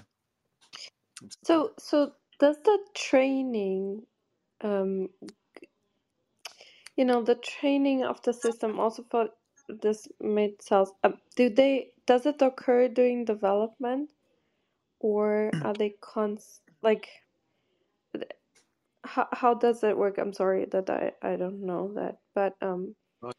Is it, yeah. Oh, I think the short answer is probably not really well known, but um, it's it's just emerging all the time, like what MAIT cells are doing. So there was a paper this week in Immunity showing how they help repair like wounds in the skin, um, and I sort of mentioned that before. That's been known for a little while, but they've just gone a bit further. There was a paper a few like a month ago in uh, Nature Immunology showing that MAIT cells are involved in maintaining the meninges around the brain, um, which was really uh, like sort of unexpected. Um, but um, so who knows like what they're playing in development? I, I don't think there's much that's known, but I'll give you a brief idea is that when um, when babies are born, they have um, like um, there's not that many MAIT cells, but they over the next few years of life they start to expand and become the most abundant T cells. So by the time I think it's around the age of 30, um, which I'm uh, past, well past, MAIT cells are at their peak and then they start to decline again later on. So um, MAIT cells could certainly be playing a role, but they, I can tell you that they they expand a lot from um, from the uh, from birth, um, and then sort of mature adult, and they start to decline. But they could be having functions in the brain, they could be having functions in development. Um, you know, there's who knows? It's, it just hasn't been looked at. So does the thymus play a role in this or or not at all? Yes, Um, the um, um, yeah. yeah. So the thymus is where MAIT cells are, um, are developed. So MAIT cells are sort of um, they get trained in the thymus like like other T cells, and um, they leave the thymus and then um, expand more in the other in tissues. Um, but MR1 is uh, presented by um, certain thymocytes. Um, they're called double positive thymocytes, and and that instructs these developing MAIT cells um, to become uh, mature MAIT cells that leave the thymus. And one of the really interesting things, actually, uh, I think it was it was there was a paper. It was two years ago in Science from um, Olivier Lantz's group in France. So he's a, the pioneer of MAIT cells early on. So, but he found that these metabolites that are from commensal bacteria um, in young mice they actually from those um, barrier tissues, like say the skin or the gut, those metabolites somehow get transported to the thymus, and then they get presented by MR1, and that helps develop MAIT cells. And that was really unexpected because it's only been re- most I think most immunologists consider the thymus a bit of a closed system where all the antigens come from within the cells in order to train T cells. But this is a case of where the, it's a foreign antigen being transported inside in order to um, train these MAIT cells. So yeah, I'm not sure if that sort of answers your question. Yeah, that no, that's really interesting because I I heard or read shortly, but it was a while like a bunch of months ago that um, a, a, a medical researcher was trying to transplant thymus um, and um, it kind of trained uh, it, it was not a big problem if you do it early enough during development because um, I think you, she trained the thymus uh, first in a dish and then transplanted it, and there was no rejection and things like that. Um, Yeah. combined with like the immune system, you know, for for cancer treatment. I thought that was really interesting, and then I thought, uh, but the thymus training goes on really early in life, but. I thought that was interesting if you could basically also manipulate the thymus in order to I don't know, Yeah. then improve if you have like, but that doesn't Yeah. work in adults. Let's say you have a long-term COVID and the immune Mm. system doesn't bounce back regularly. Could you train the thymus to train? But that's too Yeah. late, right? That doesn't work anymore later on. So it was like a misconcept in my head. But that's interesting. Thank you. Yeah. So I don't know. I think I'm all open to other ideas. It could be could be something to pursue. yeah, and then would it would the like epigenetics that maybe get inherited um kind of if you know eh, modulate this like could that mechanism be modulated by those mechanisms is there any hint that that would be the case Yeah, not that I'm aware of, but I mean, I I can imagine. I I have seen that different um, human donors, like that I've looked at their MR1 expression, does vary, and so we don't know why. that could be epigenetics, or it could just be yeah to do with the um, the state of that person at that time. It could be diet, who knows? But yeah, it, it's yeah all open for. I've got no idea. But even just the expression of my one seems to change. yeah that's interesting because yeah if if it's like an early developmental thing you know that it's highly dependent on really relatively early stages in life then maybe you know um, kind of environmental factors maybe there's like a, a risky stage where you should be careful to not you know um, change that system basically if uh, the Yeah. epigenome would be able to modulate it Yeah, that's true. Yeah, that's true. Yeah, it'd be worth. Yeah, we need to know. I think we do need to know that. Yeah. that's interesting so is there um is there like a large set of genetic data you could go through to see if you know in different populations i don't Hmm. know genetics or Yeah. I don't know, methylation levels or so are are changed. Yeah, I'm not really aware of it. I know. Um, I know there's been some studies on looking at just the um, the gene sequences of MR1 and how it changes. It, it's very well conserved, but there is there's a few differences. Someone found that um, this is not. Yes, this is obviously not epigenetics when it when it's at the, the nucleotide level, but some there's a couple of there's like one single nucleotide difference in some people's MR1 and what they found is that it changes the expression of MR1. Uh, they think that it changes the expression. Oh, it's fairly rare. Yeah, it's, it doesn't change it a huge amount, but actually they found it in a cohort of Vietnamese um, people, and they had an increased susceptibility to tuberculosis. So it does suggest that MR1, you know, is in well, mate cells are important in tuberculosis, but um, I think it was actually the mutation increased. They, they thought that it increased MR1 expression. Um, I believe it was like an in silico prediction, so I'm not sure if it panned out to you know, actually they did analysis in the humans the people at all. But anyway, they found that increased MR1 increased the susceptibility to tuberculosis. So I'm not sure what's going on there. Yeah, that's interesting. I thought it would be maybe, you know, we had the guest speaker, it was a completely different context, but she um, looks for her work through data sets from hunter and gatherers um, to kind of make evolutionary um, analysis, basically, because, you know, the assumption is that in hunter and gatherers that still live that lifestyle um, Yeah. there may be something conserved from back in time, and then the, you know, the diet is very different, you know, more active lifestyle and so on. So, um, it would be really, yeah, I I would be curious how, you know, if it would be different there, if they would be less susceptible to bacterial infections, and so I think that would be also interesting if there would be indefinitely a amount of funding.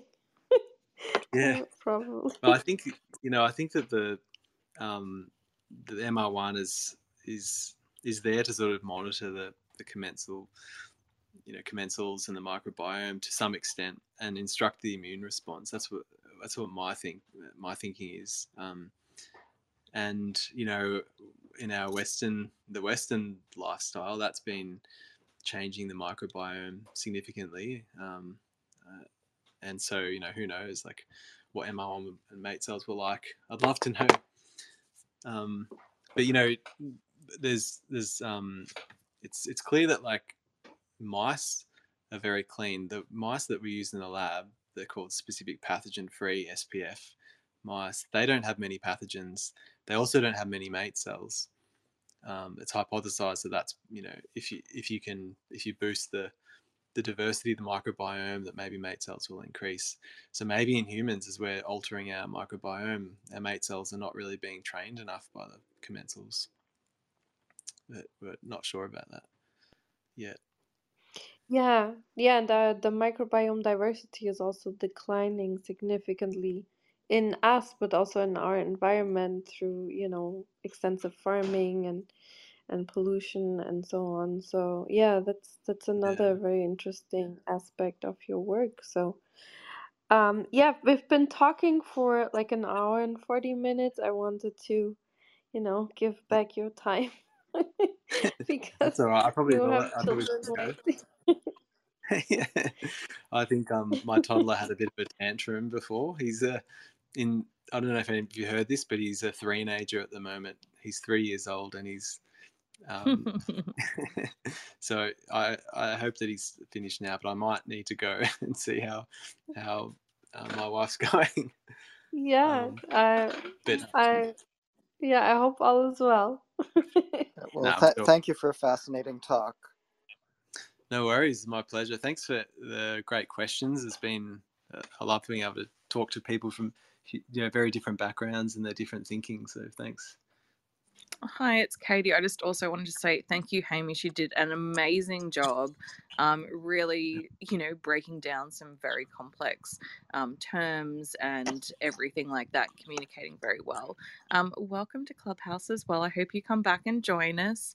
Um, and just really, really quickly, because I'm fascinated by your research, I also went down a rabbit hole during your talk.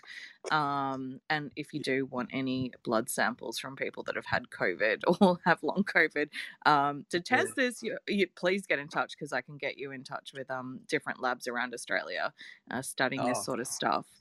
Um, but also, if we want to follow up with your research, do you have? You mentioned a Twitter account before. Like, how do we follow up with you um, and follow your work? I also posted an article to, from I think your university in the chat below as well. But um, if you can share your Twitter handle, would love to follow you there.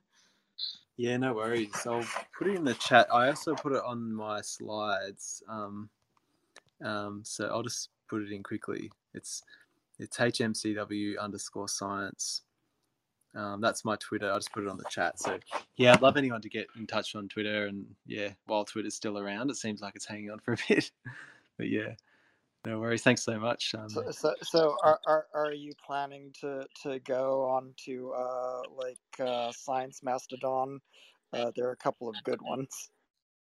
I would like to. I, I you know, it's just it was, it's been in the hard basket at the moment, but I I was just waiting to see what happened. But um, it sounds like a lot of people are moving there. Yeah, I haven't signed up yet, but I, I need to check into that. Yeah, I need to check yeah, that out too.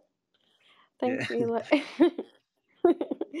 okay, thank All you right, so much. Hamish. Uh, say thanks to your kids for, you know, making, like, letting us share, like, sharing you with Oh, us. no And worries. Yeah, um, yeah, it was a wonderful worries. discussion. Thank you so much.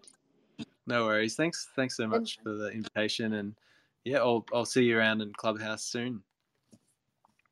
yeah, And and enjoy your summer while we suffer. No, I'm kidding. Okay. no Um, worries. thanks everyone for coming.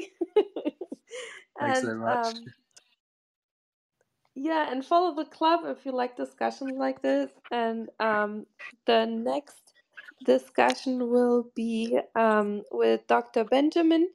He was actually in the audience uh, earlier listening, and um, he will talk about naturally emerging neural codes, um, which is really interesting uh, a really interesting neuroscience uh, topic. So, yeah, I hope I hear you all back soon. And um, yeah, enjoy the rest of your day, Hamish, and uh, everyone. And I'll close the room in three, two, one. Bye, everyone. Yeah. Thank you.